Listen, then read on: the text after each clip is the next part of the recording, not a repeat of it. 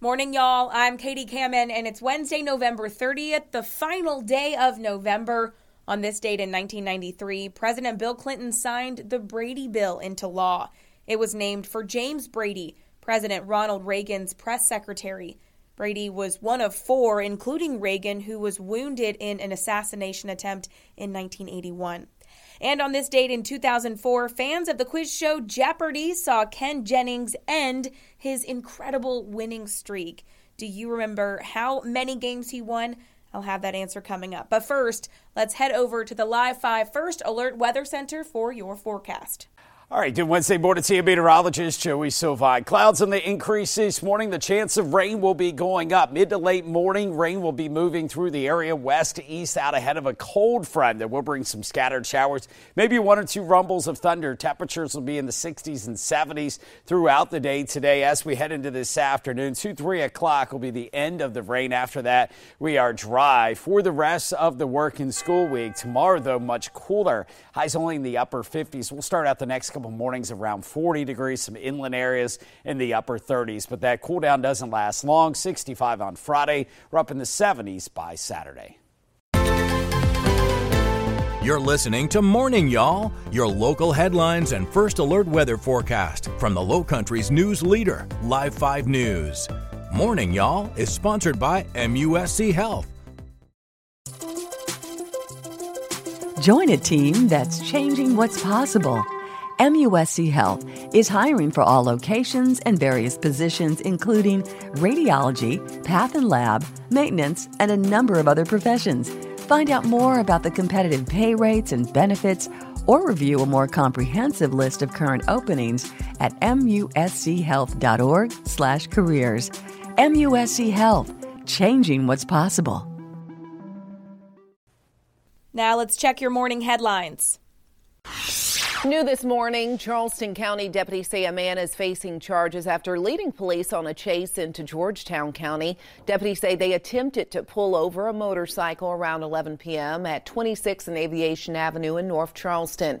They say the driver of the motorcycle did not stop and continued over 26 to the Ravenel Bridge and on Highway 17 into Mount Pleasant.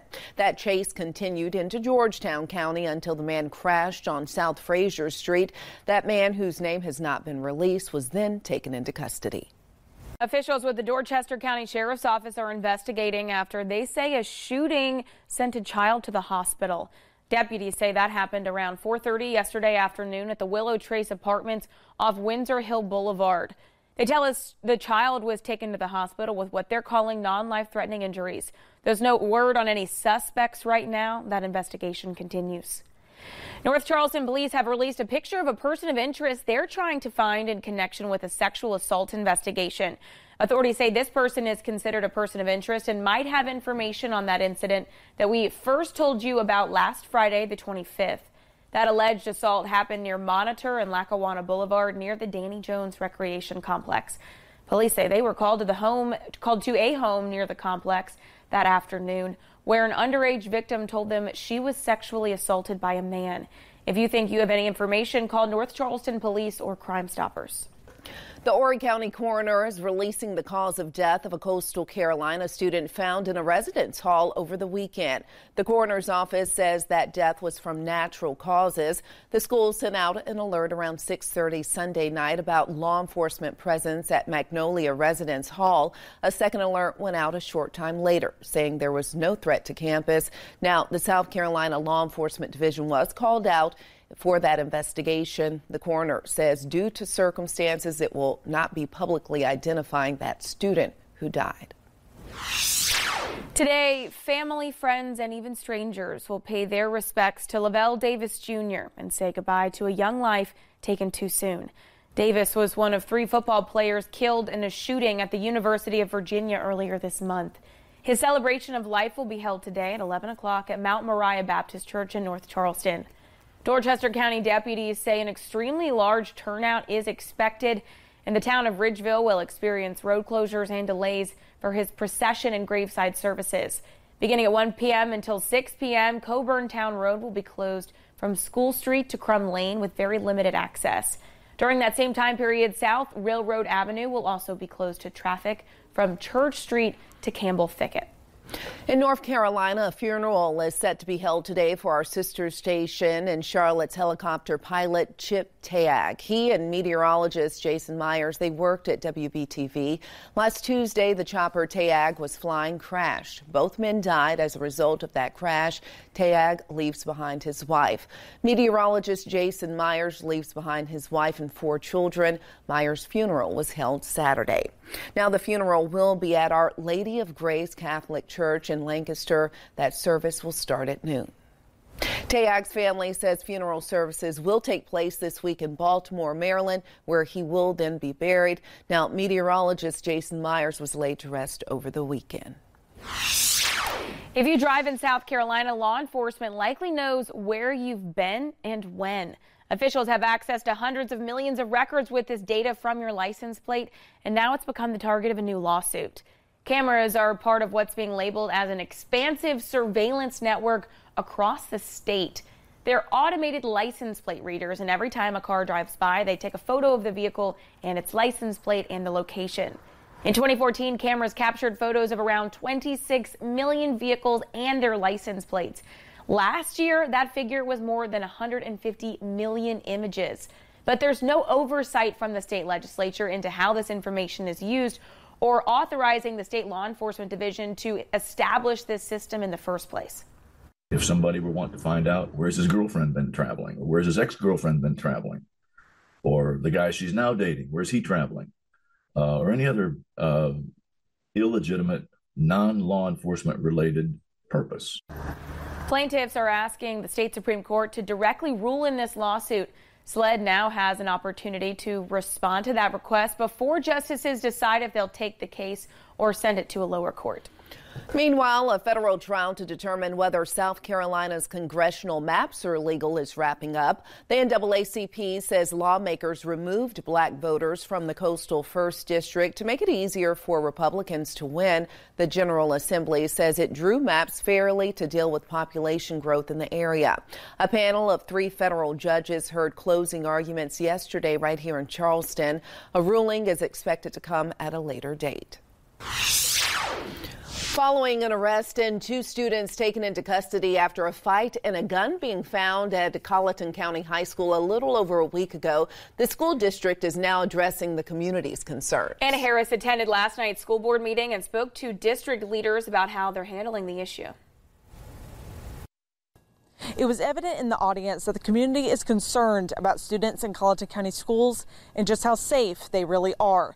In the meeting, the district gave specific numbers on disciplinary action and just how they are reacting to recent events.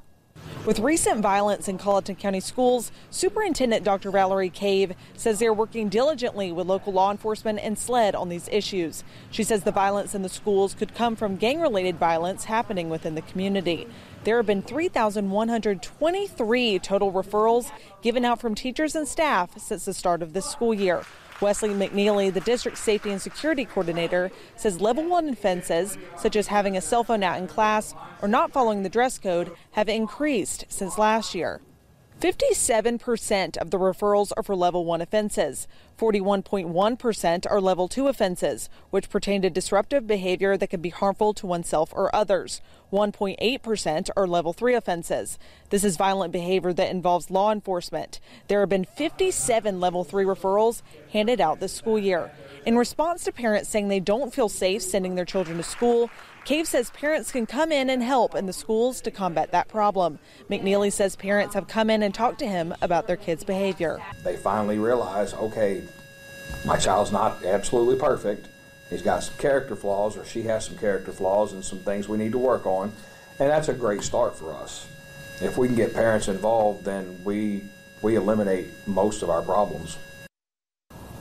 McNeely says hearings are scheduled for those students involved in the November 21st incident. There, they will decide what kind of disciplinary action they will take at the school level for those that were arrested. In Walterboro, Anna Harris, Live 5 News. The leaders behind a major development coming to the Charleston Peninsula are hoping to add more affordable housing to the area ahead of schedule. Yeah, developers of the Magnolia project say it will be a mixed use development that blends with the surrounding Charleston community. Our Molly McBride joins us live now with the latest details about the project and a recent donation they made to the city of Charleston. Good morning, Molly. Good morning, Katie.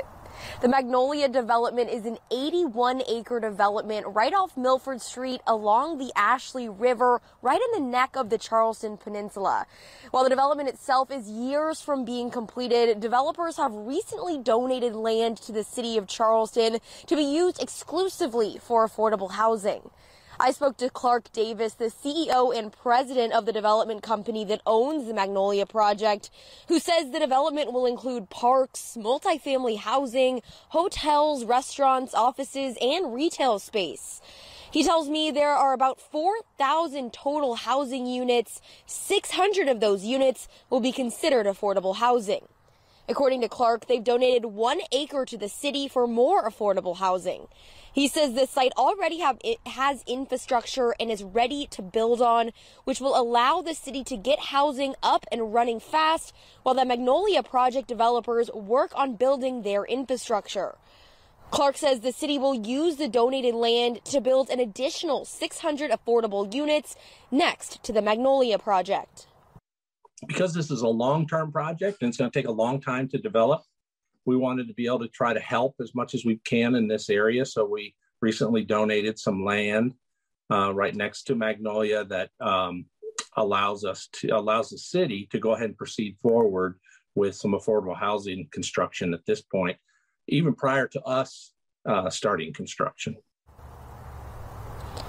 I reached out to the city of Charleston for a statement. They tell me they're grateful for the donation so they can continue working on the development of workforce and affordable housing.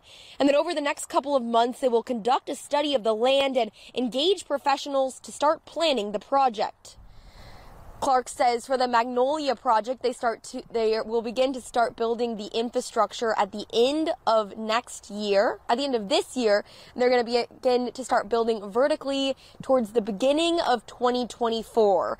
Reporting live in Charleston, I'm Molly McBride, Live 5 News.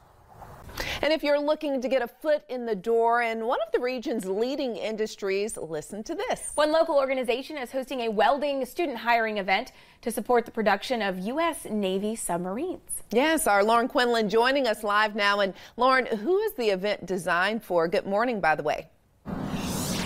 Good morning. Aisha, officials tell me this event is for any U.S. citizen here in South Carolina with a high school diploma or GED looking to start a 30 year career in welding. SC Works Trident is one of the Berkeley Charleston Dorchester Council of Governments programs hosting this event. Kaylin Milford with BCD COG says it's their job to get the Tri County back to work, especially after the effects of the COVID 19 pandemic. With this mission, Milford says they work with companies like W International to complete their team.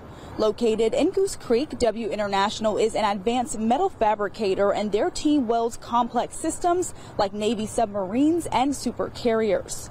Now, if you successfully complete the 10 to 12 week paid training, you'll be awarded a welding certificate and a full time position in an industry that Milford says is here to stay. This is an opportunity to start a 30 year career. So if you only have a high school diploma or um, GED equivalent, this is this is a great opportunity to start a 30 year career that you could um, use for the rest of your life and take care of your family. At this weekend's event, W International Associates will be holding open interviews, letting people know if they have advanced to the next round on the spot. Officials ask you to bring a resume or any other credentials you believe will help, but again, all that is required is a high school diploma or GED equivalent and being a U.S. citizen. The hiring event is this Saturday from 7 to 10 at 2040 Bushy Park Road in Goose Creek. If you miss that address, don't worry, it's on our website. Just click on this story. Reporting for Live 5 News, I'm Lauren Quinlan. Thanks for listening to Morning, y'all. Produced every weekday morning and sponsored by MUSC Health. Be sure to subscribe wherever you get your podcasts or listen anytime at live5news.com slash podcasts. And download the free Live 5 News app for your mobile device for the latest local news and weather updates 24 7 from Live 5 News, the Low Country's news leader.